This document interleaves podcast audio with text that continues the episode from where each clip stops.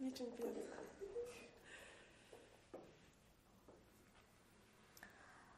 Когда ребенок не хочет жить,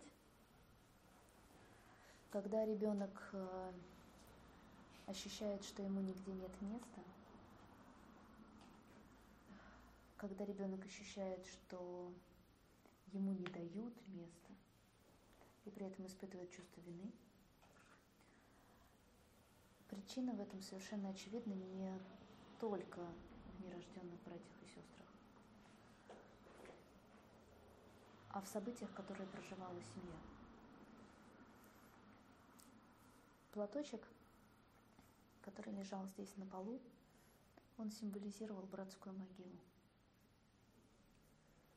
Это либо члены семьи,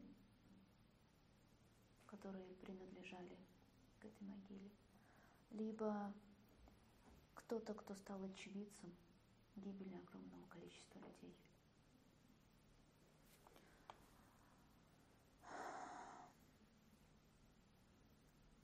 Другие истории, которыми была полна система, семья, два рода, мамин и папин, это когда кто-то, принадлежащий семье, был причиной смерти других людей.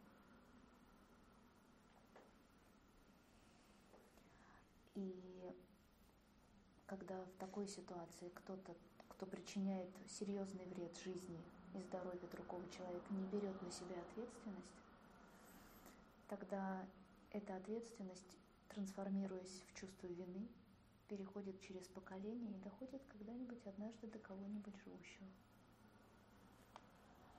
Тогда ребенок действительно в память о той ответственности, которую кто-то не взял, потому что он, например, убил многих, он внутри себя подсознательно, чувствуя эту вину, говорит себе, что я не имею права жить. В жизни нету никаких причин для этого. Молодая, красивая, здоровая, активная, оптимистичная. Все есть. Но внутри почему-то такое чувство. Потому что был кто-то, кто по-настоящему, по мнению системы, недостоин жить потому что он исключил других людей из жизни. И поскольку он не принял эту ответственность, да, то да, это чувство вины как искупление, оно осталось в системе. Именно поэтому некоторые отзвуки насилия, да, некоторые эхо того, что происходило в семье, ну так где-то где-то так или иначе проявлялось. И то есть моя какая-то безответственность по отношению к своей жизни это тоже оттуда? Тоже оттуда. Потому что надо же ее угробить. Ну да. Во имя кого-нибудь.